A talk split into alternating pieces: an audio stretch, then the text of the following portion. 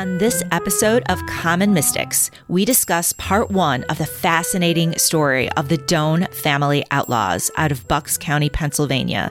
It's a topic steeped in myth and mystery, but the facts are almost more intriguing than the fiction. I'm Jennifer James. I'm Jill Stanley. We're psychics. We're sisters. We are common mystics. We find extraordinary stories in ordinary places. But for this story, we needed some help. True statement.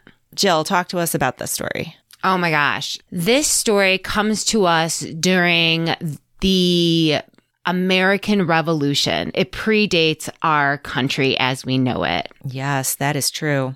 And we found ourselves driving in eastern Pennsylvania and we were picking up on some hits. Can you remind everyone first of what our intentions are? We ask the spirits to guide us to a verifiable story previously unknown to us that allows us to give voice to the voiceless. That's right. And when we were driving in eastern Pennsylvania, I immediately was feeling drawn to the north of the highway. And I was looking at these rolling hills with these little towns sprinkled throughout. It was just intriguing and I was really honing in on them. And in that landscape, I was really picking up on a church energy, a church community vibe. I was feeling a Revolutionary War soldier and he was unhappy.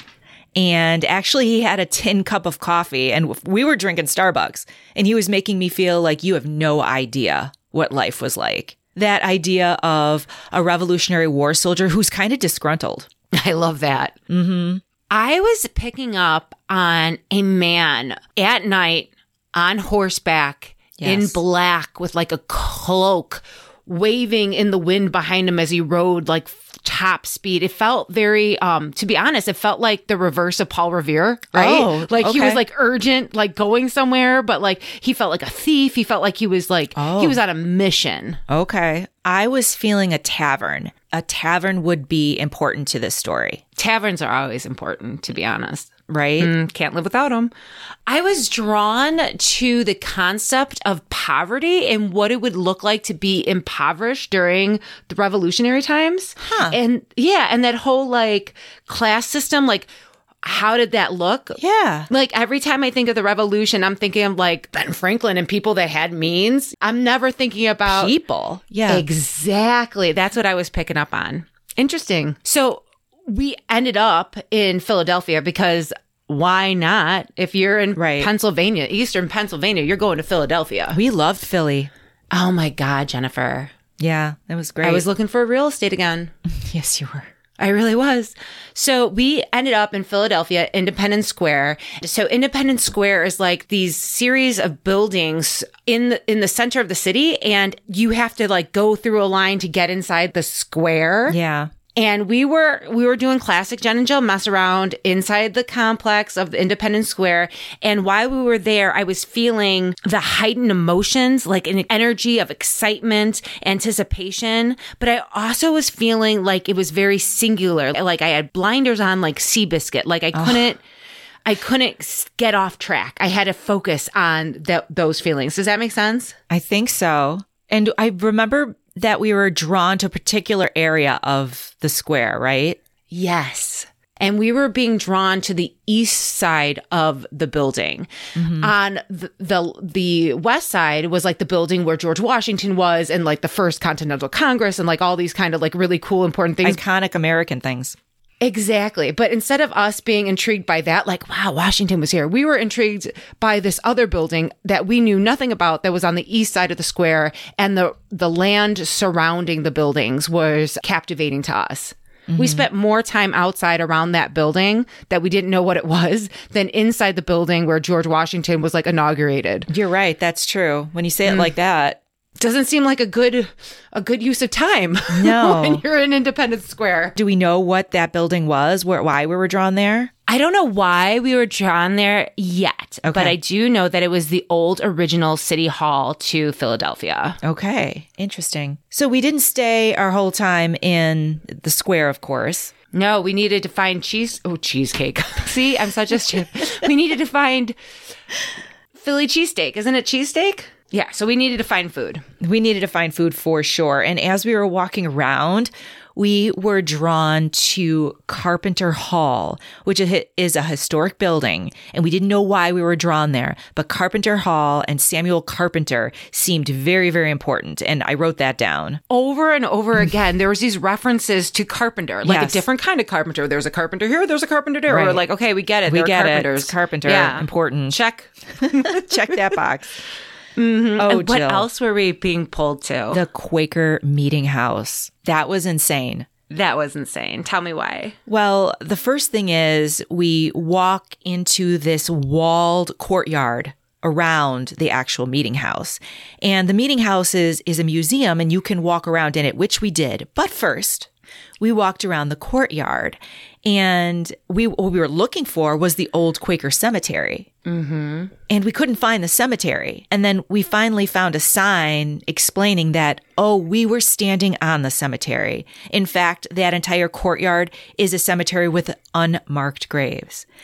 Except for a small number, I want to say it was four or five that were actually marked with headstones, but they were super hard to find. But you and I were on a hunt, mm-hmm. searching around the, the brush and the the trees and the and the bushes trying to find where are these four. And we were singularly obsessed with finding the graves that were marked. And there was this sense that this was important that there were quakers that were buried and where are they and are they marked or unmarked? That is so true. yeah I also want to say, um, how many times is it going to take for you and I to feel the feeling of a cemetery and not see it to realize, oh, it's beneath us? yeah right How many times that happens to you- us all the time It's so funny. It's almost like, hey, girls, maybe you should look down first. good point Once we got into the meeting house and we were sitting there, Jen and I kind of separated and we were, Jen was taking notes. I was feeling passionate disagreements. It didn't feel like everyone was of the same mind. Yeah. Like there was, there was this contradictory. there's debate yeah. there was heightened emotion. Yeah, me Yes. too. It didn't feel church like. Yes. You know, when you, I, I'm not a Quaker. No. I've never been to a meeting house during a Quaker meeting, but I imagine it's, it's similar to going to church. Everybody's there and you worship. But the feeling here that I was getting, I agree. It almost felt like a courtroom. Mm-hmm. like there was debates and there was Anger, contradictions and there was passion. Yes. it was very Yeah, bizarre. agreed. Okay. So all of these hits led you to the legend of the Doan family outlaws. That's true, John. Can I tell you a little bit about them? Please. So, the Doan family. They were thought to be a family of Quakers living in Bucks County, Pennsylvania. Very good. They were a large family. There was like nine kids. Five brothers out of this family would become the Doan family outlaws. And they had a cousin. Okay, so Moses was the oldest. And then came Joseph Jr., Levi, Mahlon, Aaron, and then cousin Abraham. This is a group of young men, all in the same family, who turn outlaws during what period of history? Right before, during, and after the Revolutionary War. Wow. And they're Quakers who turn outlaws. And why are they known as outlaws? What did they do? Well, besides stealing horses from the colonists and selling them to England, they were also reported to be spies for the Redcoats during the Revolution. And it's also confirmed that these men were responsible for robbing tax collectors oh. and notably the Bucks County Treasury. So they were actively working against the Patriots during the Revolutionary War period. That's right. Wow. And this family on their paternal side, they're like third generation Americans. So it's not like they just came over and they're like, oh, we're English. No, they were colonists. They were living in, in the Americas for generations when this happened. Not only that, but their father, Joseph Sr., had two farms and money at the time. So it's not like they were going to create money. They had money. They came from wealth. So this episode is different from our other episodes because instead of just doing the research and presenting our case and our voiceless all by ourselves, this time you sought out some help. Can you explain why you were looking for help telling the story? When you Google the Doan family outlaws. There is no reputable source of information in a one stop place online that clearly gives you all the information you need to know about the outlaws, right? Or the family themselves. So there's either these fantastic legends that like people write newspapers about, or there's websites of generations of living Doans that romanticize their family roots and who they were, but there isn't something that was like definitive. So I found that there was a miniseries being created about the Doans and I couldn't find it. I saw the trailer, which was really, really cool, but I couldn't find the miniseries because I was just going to watch the miniseries and report back to you and be like, this is cool, watch the miniseries. right. But I couldn't find it. So I sought out the producer and creator of the miniseries. Mark McNutt, by the way, is his name. Yes. And he was incredibly gracious with his time. And I emailed him and I said, Hi, I'm a psychic.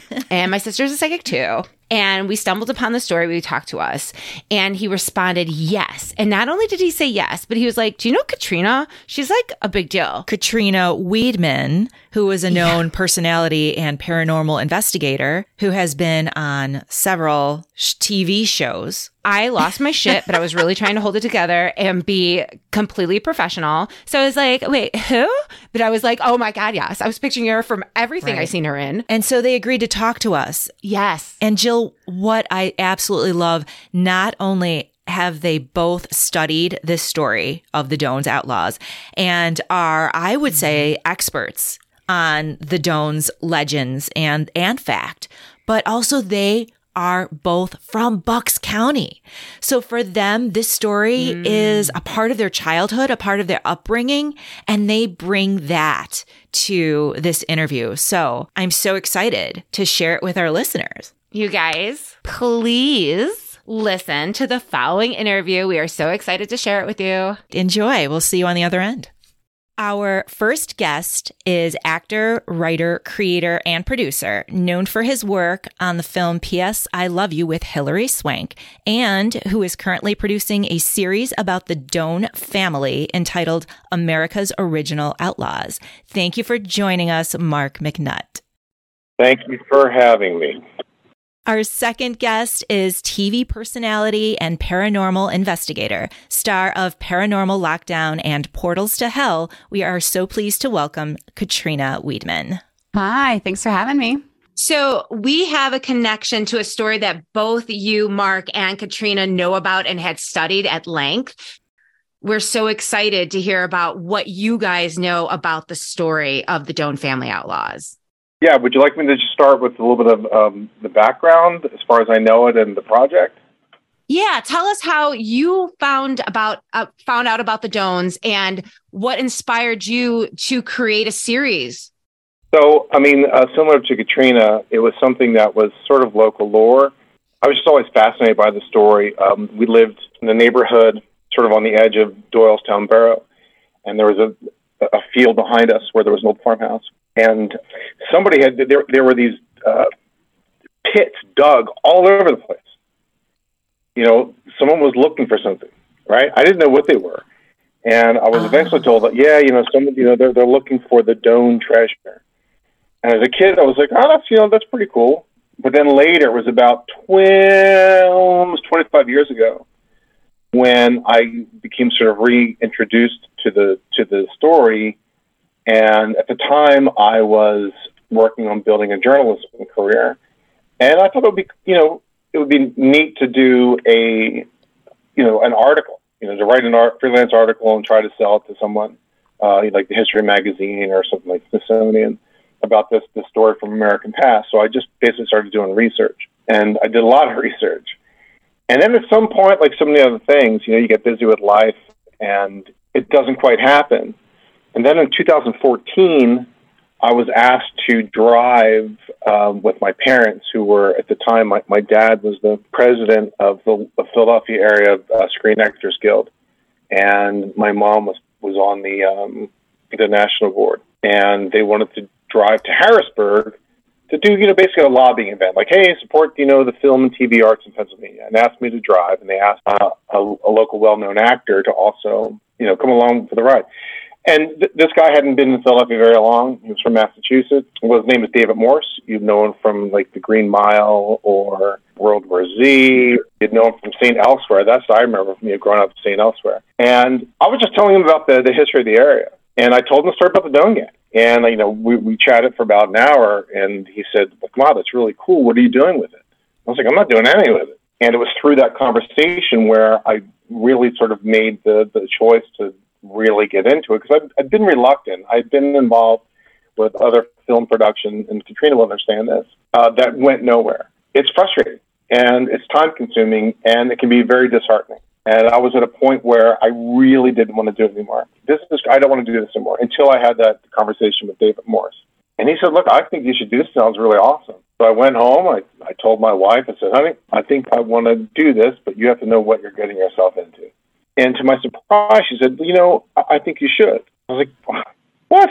She's like, Look, you've gone down so many different rabbit holes with different stories, and th- you've worked on projects that you don't like at all. You have no creative interest in it. You, you know, you have no either ethic, moral, or just sort of spiritual interest in it.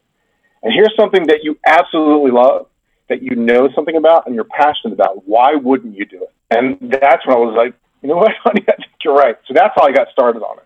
That's amazing. Katrina, you grew up in the area similar to Mark? Yeah. So we grew up in the same town. And, you know, like Mark said, it was folklore for us growing up. And how I found out about them was the leader of the Doan Gang, his headstone is in my best friend's backyard. And we've been best friends since we were like three or four. And we're still best friends to this day.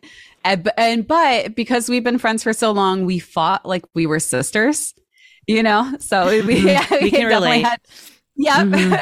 so um we definitely have that sister vibe. And so when we were young she'd be like i have a cowboy buried in my backyard. And i would be like shut up. You do not. You're such a liar. And then we would like fight about it. And then um finally she said it one day in front of her dad and he's like yep we do. Moses Stone. wow. And i was like oh is she, I guess she's serious.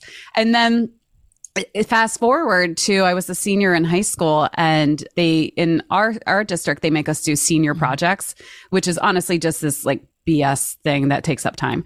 And and I had proposed a couple of different things to do for my senior project and my advisor kept turning me down for like everything I submitted and that was also BS because like my husband was like we we grew up together and he was just like uh his senior project was building I think a doghouse. And they were like sure. And like everything else they were like nope you can't do that. So I was like all right well so I went back to you know what other things am I really passionate about? And my dad is a huge history buff mm. and really instilled that love of history and respect for history when we were very very small. So it's it's something for me and my sister. It's something we're really, really passionate and interest, interested in. And so when I started thinking about it, I was like, well, kind of be cool to like go and get the deeds to our house because our house was really old. See who lived there, do a little research on the town, and also do the Doans because they're part of the history. So I did my whole senior research project on the Doans and um, my dad, you know, would help me because he was really interested in it. And we have, um, in, our, in the town we grew up, we have like a secret library Ooh. in a castle. It's very magical. Yeah. and they have all the books and all the papers on it. And, um, so my dad and I would go like every weekend and he would help me pull, um, you know, books and, uh, any kind of info we could find on them so I could put my project together. And it just, you know, it's such a fascinating story that I think once you get into it, you kind of get lost in the mystique and like, how have I not heard about these guys before? How come nobody mm-hmm. talks about them? So around 2010, I started to approach uh, friends of mine in the industry because I've been working in television since 2006. And I was like, I really want to do something with this project. What do, what do I do? Like, how do I get this out? Because I think it's a story that really needs to be told. And the roadblocks I kept coming up against, which I know are similar to Mark's, were history is very hard to sell. Hmm. In television and film, it is extremely hard to sell because it's very expensive to make. The return is not always there. Um, so they normally want something that they know is going to be a slam dunk. So I, I then, you know, I kind of put it to the back burner and then it came up again in like 20 15 and 16, I started asking around to other industry friends. I'm like, I, I have this project that I really would love to get off the ground. And again, it was kind of like the same roadblocks. And then people had told me about Mark. And then Mark and I randomly connected. Um, I can't remember how we connected, Mark, but somehow we got put in touch with each other. And so Mark and I met and had coffee and just kind of talked about our love for the Doans and how, you know, it's such a shame that their story isn't known because it's so important to the birth of our country. We totally agree. And we can speak to the rabbit hole because I, for weeks, have been trying to flush out an outline. And it's so last minute that uh, Mark responded, Thank you so much, because this is a dream come true to have both mm-hmm. of you mm-hmm. guys here to my stalking emails on Facebook. I'm like, I'm not crazy. so we are so excited to hear about the Doans and their legends. Let's get right into it. so, Mark, do you want to start telling us a little bit about the family, who they were, and what kind of life they were living at the time? Sort of the myth of the Doan and legend was that they were, at least the way I was told it, was that they were sort of a minor sort of family and dime store hoods and not. Turns out that that's not true at all. They had a very prominent family. The eldest Doan came from England and originally settled in Marblehead, Massachusetts, and then through one of the uh, William Penn uh, land grants, got land in Bucks County. And then the family grew. But they were a very prominent family and they, they, they owned property. At some point, one faction of the family, the kids of Joseph Doan, during the time of the Revolutionary War, decide, yeah, we're going to be outlaws and support the British. There's always been speculation as to why. There's various theories. Well, you know, there's, you know, you know, sort of fighting against taxation, right? But guess Everyone had to pay taxes. I can understand the Quakers not wanting to do it because of their faith, but these guys, there's zero record of any of the, the known outlaws ever attending a Quaker meeting. So that's interesting. To say that it was because of their, hmm. their, you know, their, their religion, it's just it's just not true. So yeah, so at, you know, at some point, these guys they decide to form what becomes the first American crime syndicate in the country. We know we have documented that the gang comprised of at least 40 people and probably more. So this was not some small operation. And I was always told like, oh, there, you know, was nothing, nothing. That, that's not true. It was huge. They robbed, uh, um, um, what do you call it, the, guys who take taxes. yeah, the tax collectors. they robbed quote unquote patriots. But there's stories of them robbing pretty much anyone. So at some point, the gang becomes notorious enough that the Pennsylvania Assembly issues basically what would amount to a warrant that they wanted them captured or killed. And we know that two of them, Abraham and Levi, so Abraham was the cousin, Levi was the one of the five brothers. So the five brothers that were sort of the core of the gang were Moses, Mahlon, Joseph Jr., Aaron, Levi. And then the other one was Abraham was the first cousin. So that makes up like the core of the gang. Abraham and Levi are caught. They're hung pretty much summarily without trial. Mahlon, you know, the, the legend is he was captured, and the story is that he was shackled somewhere near Baltimore and somehow he was able to cut the back of his heel with a knife and slip out of the shackles, jumped into Baltimore Harbor, and he was never seen ever again. Most people think he drowned. Others said, well, he actually made it to the British ship and he went to England, and two of the other guys escaped to Canada. Uh, Moses Doan is shot and, and killed at, at, what could be considered the first sort of Western style outlaw, you know, sort of uh, shootout in this country at what's called uh, Halsey's Cabin. And uh, Joseph Jr. and Aaron escape and then end up going to Canada. Of course, they robbed the Bucks County Treasury of what's considered by, by some the largest theft of public funds in U.S. history. And it's important to note that, yeah, there, there were bigger robberies you know, the, the outlaws of the West robbed lots of people, but mostly they focused on banks. Uh, this was public fund, and uh, they took it all. They took every last bit of it from Bucks County. So it is my understanding that to this day, it was the largest theft of public funds in U.S. history. Moses is my new spirit crush because apparently they have written about the way that they looked in the newspaper, like be on the lookout. And apparently, the Doan brothers were tall, good looking, well made, athletic. And there are different legends about how athletic they were. Do you guys know any of their early legends? And can you speak to before they became an outlaw band, like who they were as in legend as young people? It's funny you said that because again, my best friend, she's she has like the spiritual connection to the Doans, and she's always and she kind of says the same thing you do. She's like, they must have been so handsome. and I think like growing up, that's what that's a lot like folklore wise, you know. And Mark can definitely speak to the truth of it, but folklore wise, that's what you would hear growing up that they were like six foot tall, mm. very broad shoulder, very muscular for at that time you know, that was abnormal um, for that kind of height. And, you know, that they were very, very athletic. One of the stories I remember hearing, and I think it was surrounding how Levi and Abraham got caught, that they were at a bar and somebody challenged them to like a jumping competition, but it wasn't, you know, how high you can jump, it was how far you could jump. And they like blew everybody out of the water. And because of their athleticism and their good looks, they were recognized at the bar and everyone was like, "Oh my gosh, those are the Doan Outlaws." Um, so it's definitely it's it's funny that that's very much part of the legend is that they were they were like super handsome. mm-hmm. it, in many ways, the the Doan story that was first written about in the early 1800s kind of morphed into what would become the Western outlaw. There is a lot of connections between sort of the Western outlaw motif and uh, the Doan gang. And I have this theory that, uh, and I did a little bit of research on it. I absolutely believe that, you know, the writers who are writing about the Wild West and the Outlaws were perhaps influenced by the stories of the Doan Gang. And the reason I say that is some of the most prominent writers that went out west were from places like Philadelphia and New York. And if they're from this area, especially if they were were, were Quakers, they likely would have heard the story. Uh, it's interesting that James Fenimore Cooper, who we know, uh, you know, American writer who did um, and Mohicans, his first novel was called The Spy, and it turns out he comes from a very prominent Quaker family just across the river in New Jersey. So I have no doubt that he grew up hearing stories about the Doan Gang.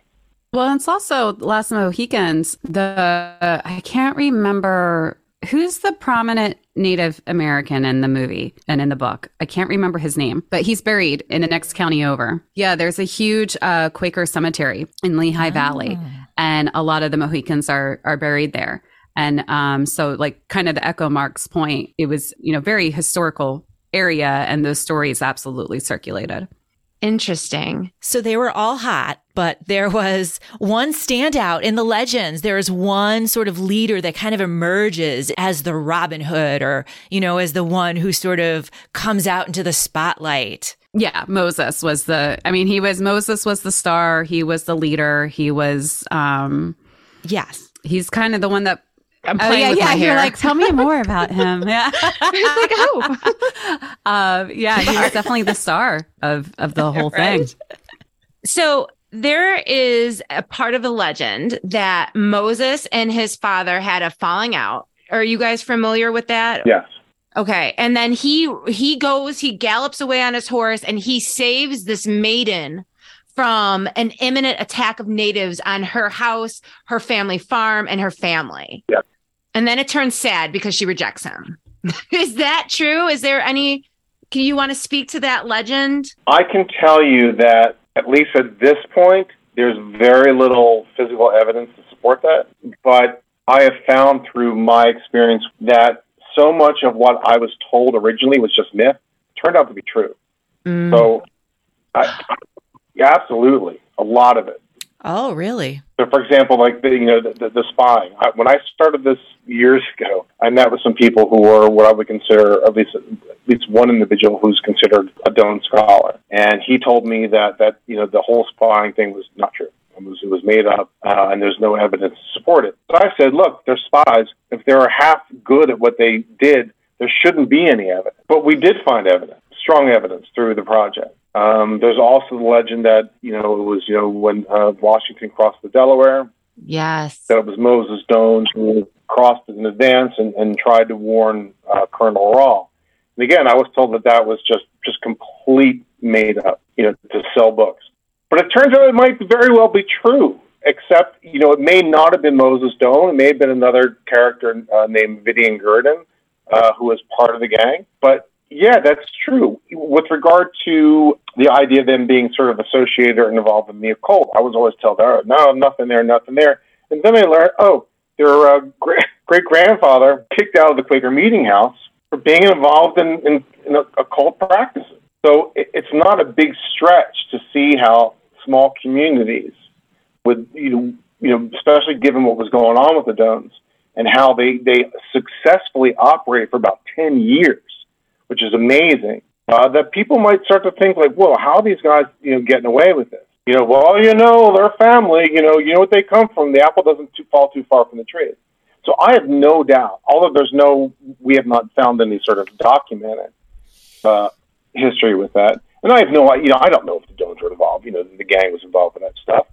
But I could certainly see the community thinking it. Absolutely.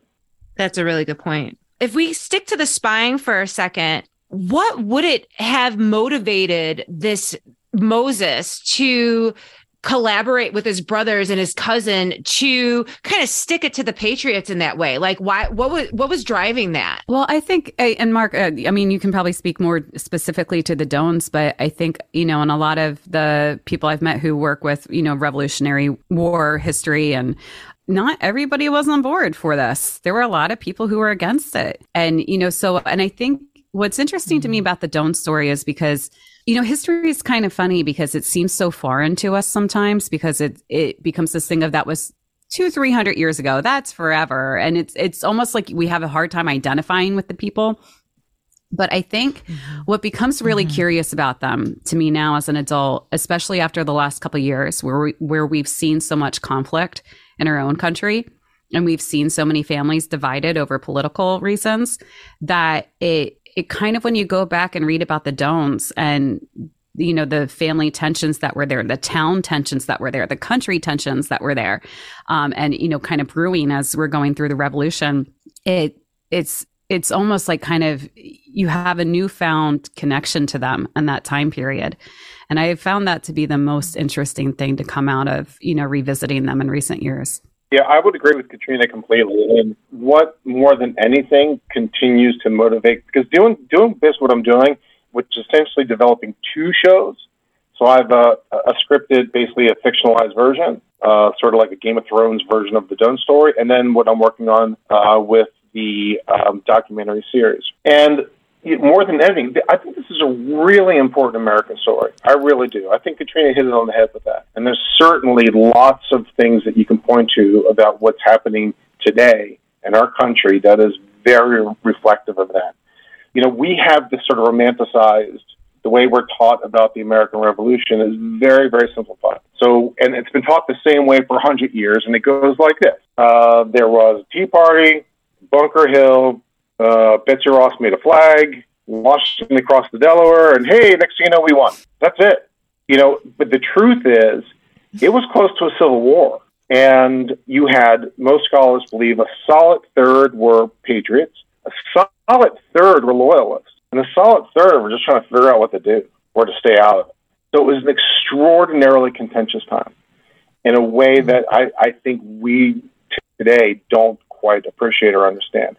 So part of my motivation with telling the story, and it's not the sort of you know, you know, I'm not going at this as if I want to paint the the Doan gang in you know particular way or not. First of all, the United States doesn't exist. There's no constitution. You know, like yeah, they they call them traitors to the American cause, but they, they started their career before there was really a country.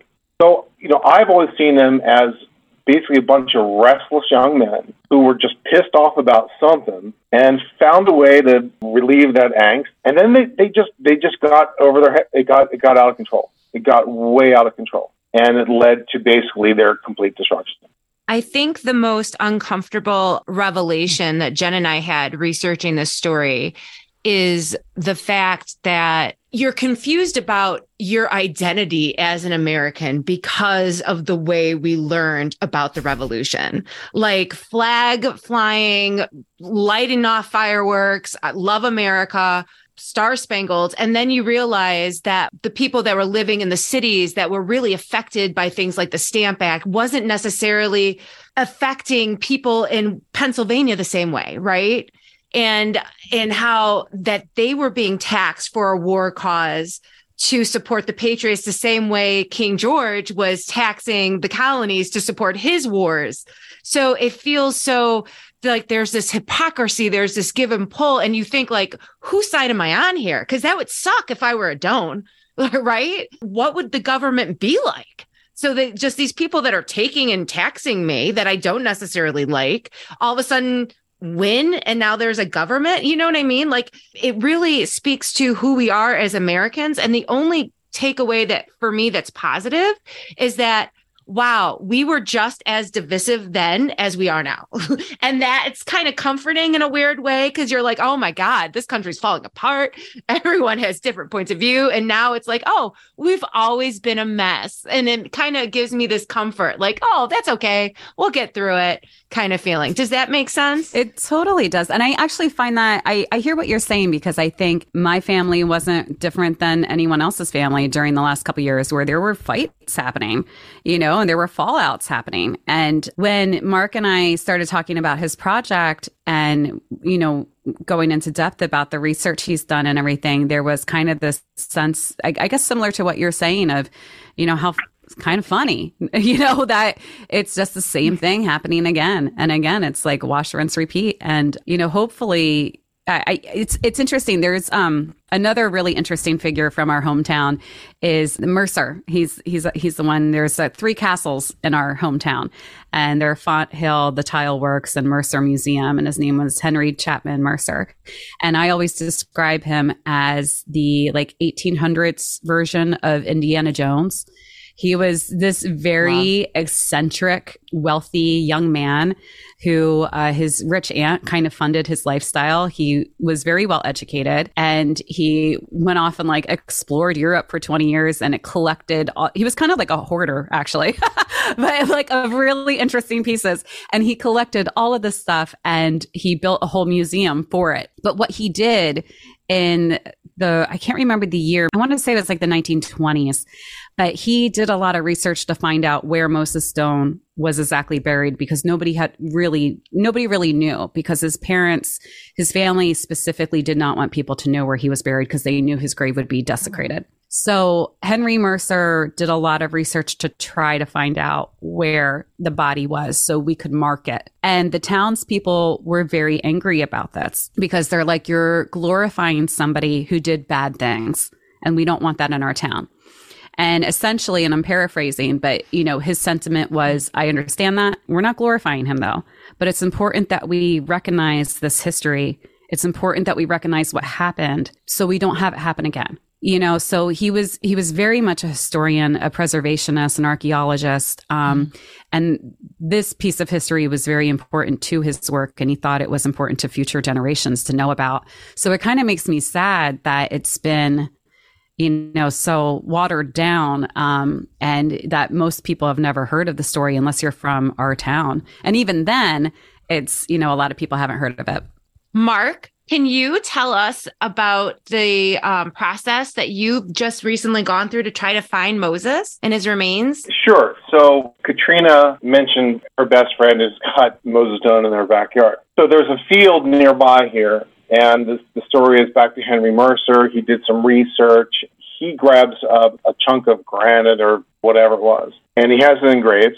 It says, you know, here's, you know, here lies, you know, the body of the Tory outlaw, you know, who died, you know, by force of arms. And then, and then the other story was where it is now. You know, the other legend was, well, that's not where it originally was. And the story was that, well, you know, uh, it was in the field, right? and the farmer was trying to plow, so so he tied you know tied the slab around with chains and pulled it out. That doesn't make any sense to me, having sort of now researched it. There was just as many fields and farming, maybe more then. There were fewer trees there than there would be today. You would not bury somebody in the middle of the field like that because you wouldn't want them being churned up. So I never quite, you know, bought them. So what we did was we um, we went to where the slab is, and we did some research. I do have a photo that Henry Mercer took where he writes on it in his own handwriting saying, you know, this is where the body of Moses Doan is, you know, by the uh, hickory sapling, you know, you know, in, uh, I guess it's, what is it, Bedminster there, Katrina? It's Plumsteadville. Oh, Plumsteadville? Yeah, which is for listeners, it's like uh, still in Bucks County. It's all in the same area. Yeah. So what we did, we started with the first day we were there. We just started simply with um, metal detector because the story is that you know when Moses Doan was, was killed at Halsey's cabin, that the posse took him and his body to a tavern, and they kind of partied over him for a bit, and then brought him to his grandfather's house. From there, it gets a little. I'm not really sure. Does the family bury him, or maybe the posse? It's it's really kind of unclear. But what is clear is that there wasn't a ceremony, and he was likely quickly buried, maybe within hours from the time they had the body back. So chances are he was buried in whatever he was wearing, which would include things that would be metal. So that's why we started with metal detecting.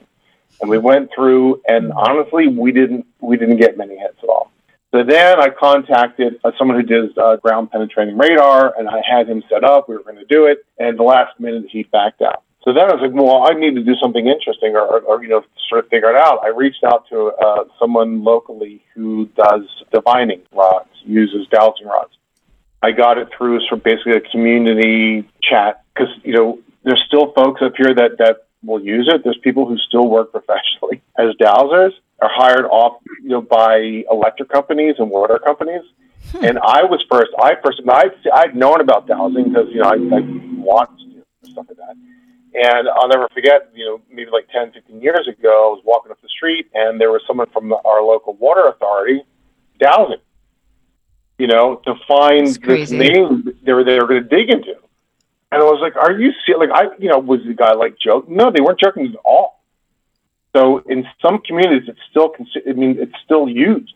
That's so cool. Seriously, and up here apparently it is. So we went. I took this you know, this guy over there, and immediately he was getting hit, and he had. We went around the slab, and he was having me put like these little flags down. And at some point, he started to, to retch, and he walked away, and I had no idea what was going on. And, I, and you know, I looked at my crew, and, the, and we were like, "Oh, what should we do?" Nobody knew what to do. The guy must fell over. And this is not some. This is like just some sick, middle aged in his 60s, former uh, Navy veteran. Uh, he, you know, looks like sort of a regular guy from around here, which means he's got a beard and a camo jacket and wears boots. And so it's not what you think of when you think of someone who might be sort of more spiritually inclined. And he walks away, and I look at the crew, and I just give him the symbol, like, you know, keep rolling, keep rolling, keep rolling. So he had already lost his mic. We were all mic'd up. For whatever reason, his fresh battery, once it was on his body, drained immediately. And my sound guy, who I spoke with today about this in advance of this conversation, reconfirmed that for me that he'd never seen anything like that before with this guy. So he walks away and he's he's crying, and I'm like, oh my god. And like I felt bad, like I I didn't know what to do, you know. But at the same time, I hate to say it, but I'm like, wow, this is great television. um, and you know, and I'm like, "Are you all right, man? You're all right." That's completely fair. Yeah. Well, and he didn't have a mic, but I still had my mic on, so we picked it up through my mic. And he's he's just saying, you know, he's here, he's here, and I'm like, "Who's here?" He's like, "He's here, I'm like, who's here?" And he's like, "You know, Moses is here." I'm like, "You mean his body is here, or is he here in spirit?" And he's like, "I don't know, I don't know, but he's very, very sad. He's very sad." and he's telling me that there's something about like his honor and I asked him when I, I spoke to him yesterday about that. His feeling was that number one, that he never thought he was properly buried, and that his story that is, you know, people don't maybe understand it the way that he wants his legacy to be, something like that. And that was about two years ago. So it, it, I was fascinated when Jill, you reached out to me and told me about this, and some of the things you mentioned were kind of in line with things that we were discovering.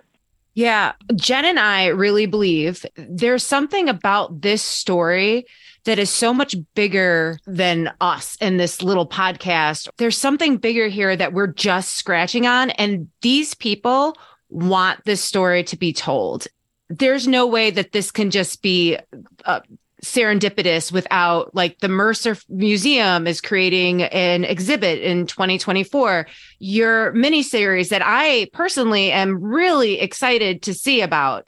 The whole thing is fascinating for so many different reasons. And Mark, when you were talking about possibly the Doans brothers being the inspiration for the cowboy archetype, that is insane. I had never thought about that. And then bringing in the whole the connection with James Fenimore Cooper and his work. That's just crazy. What I think is also just fascinating about this family and, and Moses in particular is that you brought up George Washington, right? And I think we have all seen that iconic image of Washington crossing the Delaware, right? Clutching his coat and the, and the weather is terrible and it, and he makes it. And legend puts Moses Doan right there in the middle of it.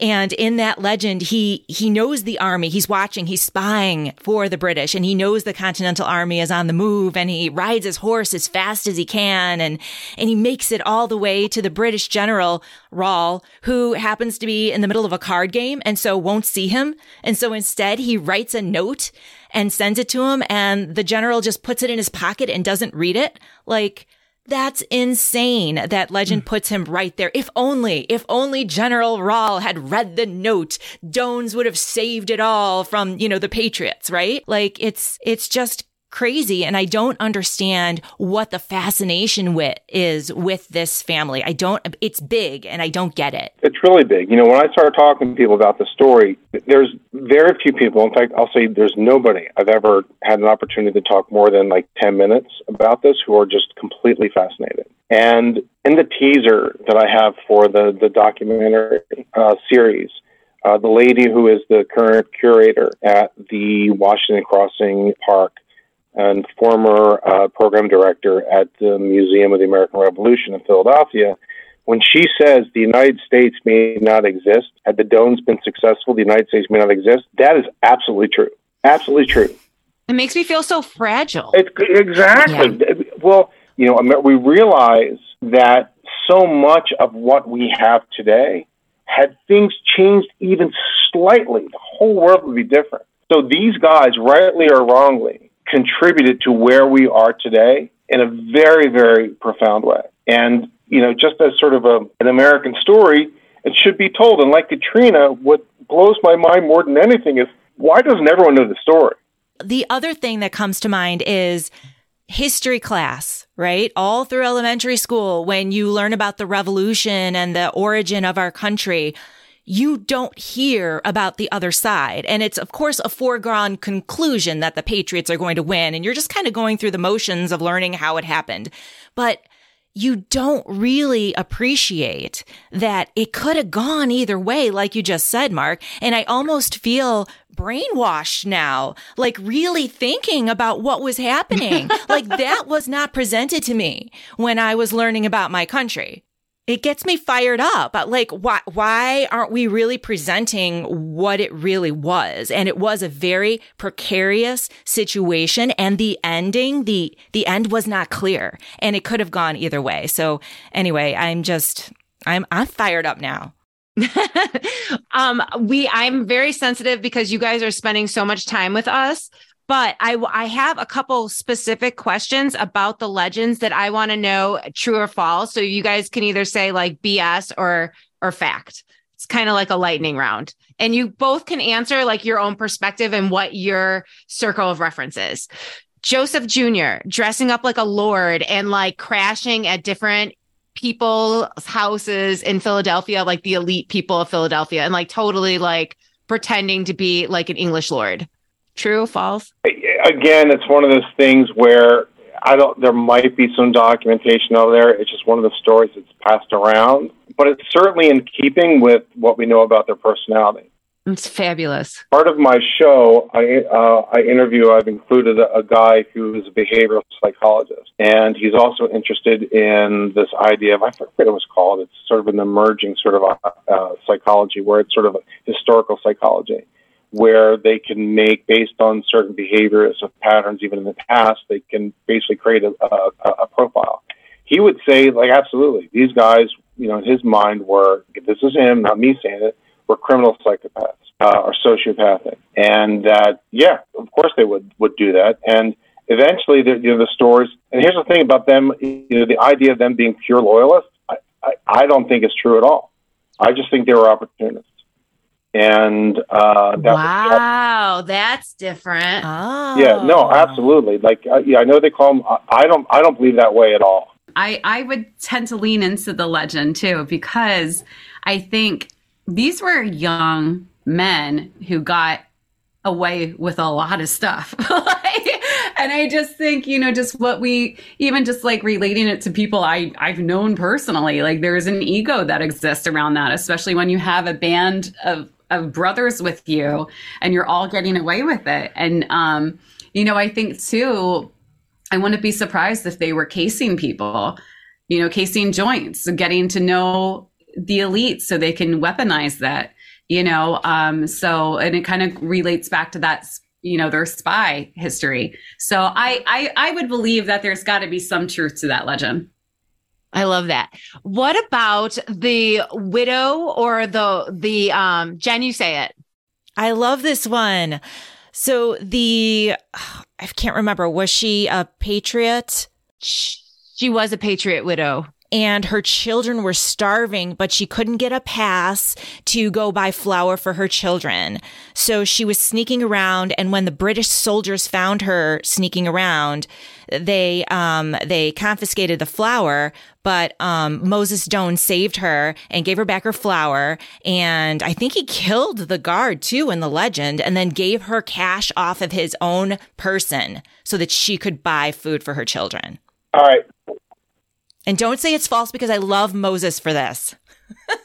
Are you going to break my heart, Mark? No, I'm not going to break your heart. You know, that's one of the stories that, again, almost impossible to verify. But if you apply, if, if you do the study and use a little bit of conjecture uh, and try to figure out what was going on, if uh, these guys weren't pure loyalist fanatics but opportunists, and the legends always sort of suggest that Moses was had a little bit more sort of morality than some of the other guys, that he believed in sort of justice, right?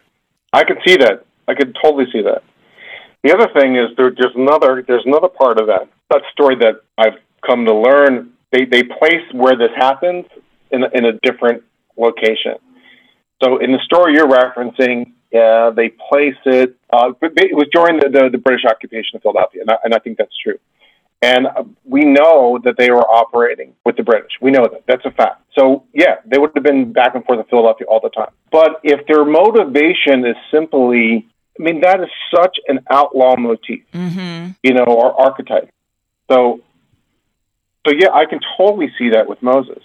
And you know, again, going back to the idea of you know them being an archetype for the Western outlaw, you know, they were known even at the time as the Plumstead Cowboys.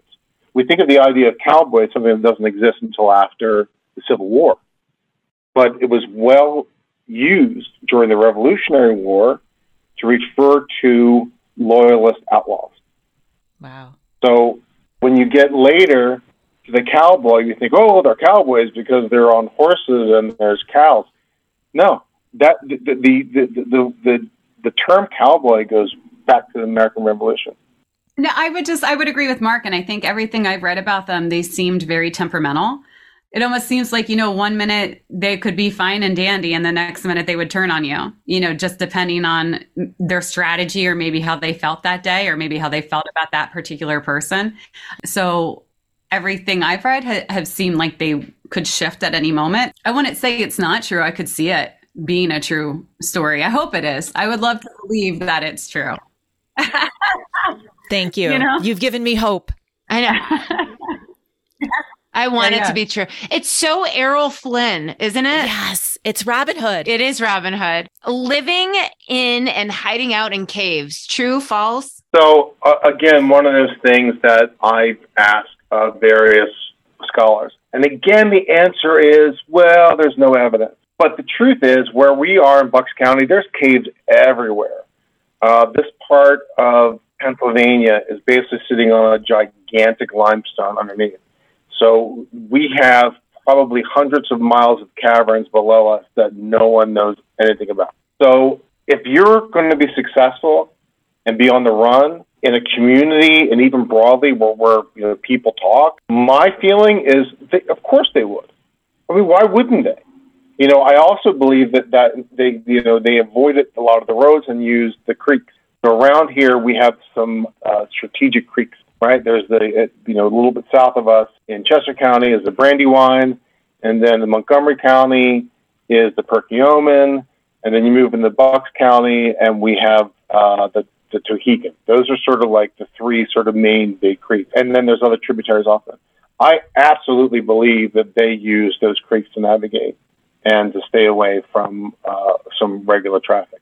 So my yeah, no proof, but yeah, of course they would. I you know I would have if I was an outlaw and was aware of these places, and I'm sure they, they were aware of them. Well, and that's the thing too. It's like people use the caves now. You know what I mean? Like when I was a teenager, people would go to the mm. caves and like drink and party and you know, and mm. then I had friends who would go and metal detect in the caves looking for Doan treasure, you know? So I just think I'm with Mark that it just, it just makes sense, you know, and the, the lime kilns, they, I, there, there were kilns that, oh gosh, I can't remember the size of them, but they have like old pictures of like the men standing in the kilns and they're like surrounded. I mean, they're huge caverns you know that that are in this area. So i just think it makes sense.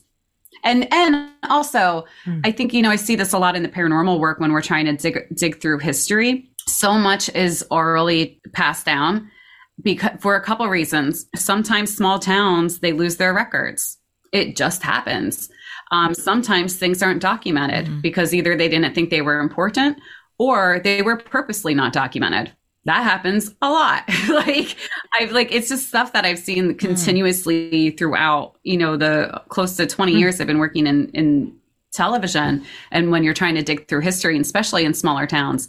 Um, and especially, you know, the Doans there's there's a lot of debate about whether they were good or bad. And generally when I was growing up from what I heard, the opinion of them were they were bad. They weren't good men.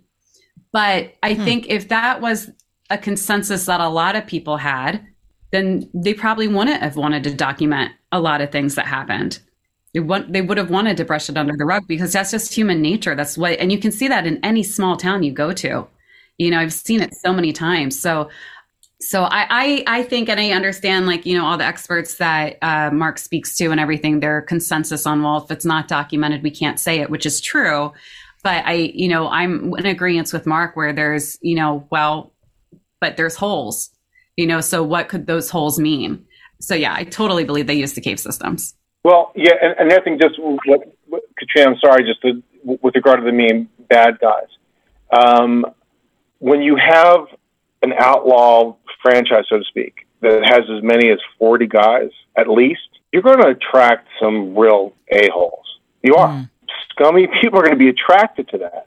So what I would like to find out is how many of those stories of the Doan gangs do you know doing re- like murder and other thing was them or people who were associated mm. with them and they just said oh it's a Doan gang yeah i totally agree you know what i mean that was a Doan gang yeah because we also have was it aaron or joseph it was joseph that came back to apologize to his family and i don't think you do that unless yeah. you mm-hmm. have some sort of moral compass you know, so I think it, I think a lot of it goes back to mm. what Mark said earlier in the conversation that these were young men, maybe opportunists, and things got really, really out of hand. And that you know, I think Mark is exactly right, where it probably attracted some, you know, pretty colorful characters who probably didn't have good intentions at all. But I think just the act of Joseph coming back to, you know, apologize for everything that happened, he didn't have to do that. And and he did mm. that. That was a choice. So I think that shows I think that shows some character there,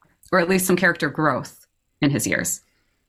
Two things, two closing thoughts that I have, and then Jen, if you want to pipe in, and thank you guys so much for all your time. Like, thank you, thank you. Uh, truly. First, this area of the country really um, surprised me Jen and I have driven around since kids. Like our mom would just put us in the car and we would just drive around and the energy coming off of the land in eastern Pennsylvania is so strong and so intriguing. It really did shock me. And just hearing about the limestone and the creeks, those are metaphysical things that I like use to like like stop eating as much. You know what I mean? Like I'm like bringing those things into my world to create something to bring about energy. And that is naturally exuding from the land in your area. So it's really special and it surprised me. Also, I think it's really clear that this story needs to be told because they're not letting up And um, I really am excited with Mark to continue the conversation. But Jen, what do you have to any closing thoughts? Because this has been amazing. You don't even know. like honestly. I just wanted to thank you both. It was it was great meeting you. But Katrina, at one point you turned off your mic, so I just wanted to know what you wanted to say. Oh yeah, I was gonna actually agree with Jill about the energy in this area. It's funny um, because there were uh, there's a part of Bucks County called New Hope where all the impressionist artists would go in the 1900s, and they all lived in this area because there was there was such like a connection to it and there was so much beauty there the landscape was so you know unique um, and also you have uh, oscar hammerstein who chose to make his home here and um, and the von trapp family Oh. came to doylestown and yeah oh yeah um, so you know it's pulled Aw. artists and um, intellects and writers and architects and all sorts of different um, people fr- from different fields because they feel some some sort of connection here. Um, and it's funny, you can actually go. There's an old episode of I Love Lucy where they talk about Bucks County. And then, oh yeah, yeah, because it Really? was uh, especially because you know Hammerstein was living here, and um, there's an episode where she talks. She's trying to impress one of her neighbors in Manhattan. And so she's like, "Oh, well, we have our country house in Bucks County, you know, and they don't, but but she's just trying to impress her neighbor." Um, so you can. There's a lot of references to Bucks County and media. Uh, we were just watching too. Oh, gosh, what was it? Something with Bradley Cooper. It was a movie that just came out. I think Taylor Swift is in it. What is it called? Um, is it Amsterdam? Amsterdam? Oh, I know what you're talking about. Yeah, I'm pretty sure it's Amsterdam where they mention Bucks County as well. So it's it's always been a pull for artists and and history history buffs especially. It's a it's a pretty magical place. The other one, Katrina, I just thought of um, um, Oh yeah, Yep. HBO series, The Yeah. Gilded Age. Anybody you familiar with that one? So the the main character is supposed to be from Doylestown, and she's from supposedly a family that sounds very familiar or similar to like the Mercers and the Chapmans. ah probably that would make is- sense to me. Yeah, it's a very cool place. Thank you. You guys are amazing. I this is more than I could have ever asked for. Thank you. Thank you. Thank you. Yes, thank you so much. You're welcome. Awesome, thank you guys. Okay, RIP me, that happened. Can you even imagine? No, I cannot believe that we actually talked to Mark McNutt and Katrina Weidman. But I, you know what's surprising is that this conversation took some supernatural turns that I was not expecting. Tell me what you mean. Tell me everything. Okay, so first of all, that whole discussion about whether or not the Doan family was using the occult to help them get away with their exploits. Like that's nuts. And that people actually believe that as part of the legend. why not? I mean, we do it all the time. Use what you got. Mm-hmm. Secondly, that Bucks County itself, that area is a magical place. when we were in that area, literally it felt special. Yeah. We felt like we were in a special place. And I cannot believe that I did not know anything about Pennsylvania. Yeah. I mean, honestly, Jennifer, how did it's so close? How do we not know this? the limestone, the cave systems, the creeks and tributaries, all of it, the water and the stone. I mean, it really is a magical place that's packed with energy. It has castles, Jen. There's three castles. For real.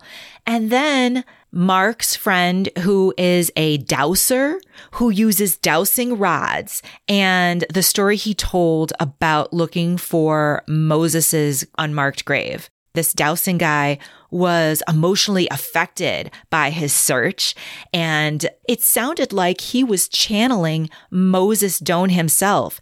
And he actually said that Moses was telling him that he didn't get a proper burial, that he is sad, and he is misunderstood by the history. So that leaves me wondering is Moses Doan our voiceless? I have so many questions, that being one of them. Mm-hmm. I want to know who these people are. Yeah. Like for real. I want to get past the legends. I want to know their motivations. Yes. I want to know what motivated these people because it had, to me, it seems like it's so much more than what we know or what we believe to be true. Mark and Katrina hit on that very question in the interview when they talked about are the Doans good or are the Doans bad? Right? And that's essentially my mm-hmm. question too. Were they outlaws because they were acting out of loyalty to the English crown? Or were they opportunists who were taking advantage of the turmoil of the situation to profit through espionage and thievery? Like, who are these people? And then on top of all that, why are they reaching out to us and Katrina and Mark in a real way? And not only them, but in Bucks County, the Mercer Museum, that fabulous castle. Yeah. Created by the hoarder that Katrina spoke about. That museum is opening a, an exhibit regarding the Doan family in 2024. A brand new exhibit.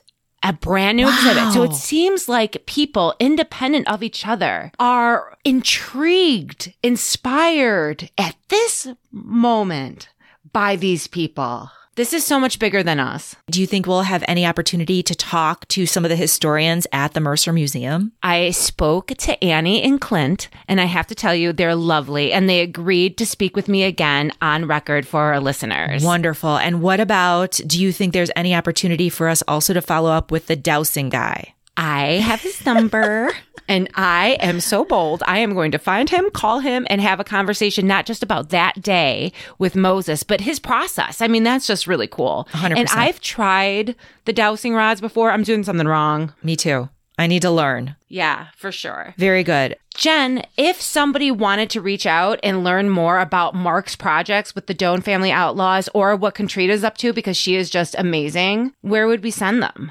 You can check out Facebook, America's Original Outlaws, for more information about Mark's project. And again, he's not only doing a scripted miniseries, but he's also working on a documentary too. So check out his Facebook page, America's Original Outlaws. And we will also drop the link to his most recent teaser for the series in our show notes. He said it's not ready for public viewing yet, but it will be soon. I'm super excited. Now, as for Katrina, you can reach her at Katrina Weidman on Facebook, Instagram, Twitter, TikTok, and YouTube. And her website is katrinaweidman.com.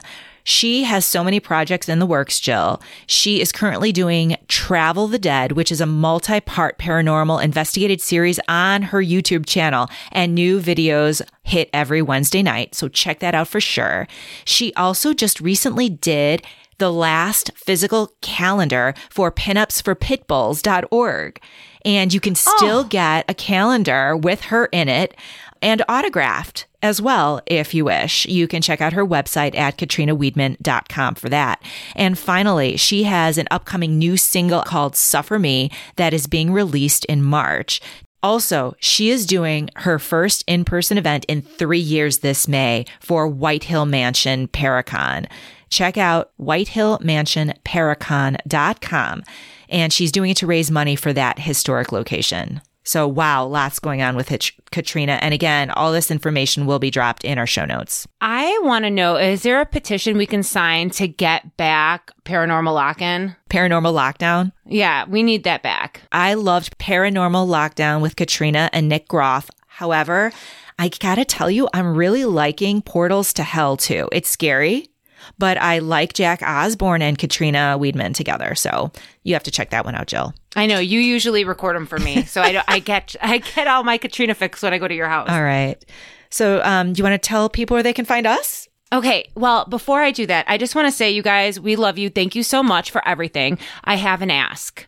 Can you please tell your friends to listen to us, download our Subscribe. or subscribe and download our podcast? That would mean so much to us. Tell your friends, tell your neighbors, tell the people at the grocery store.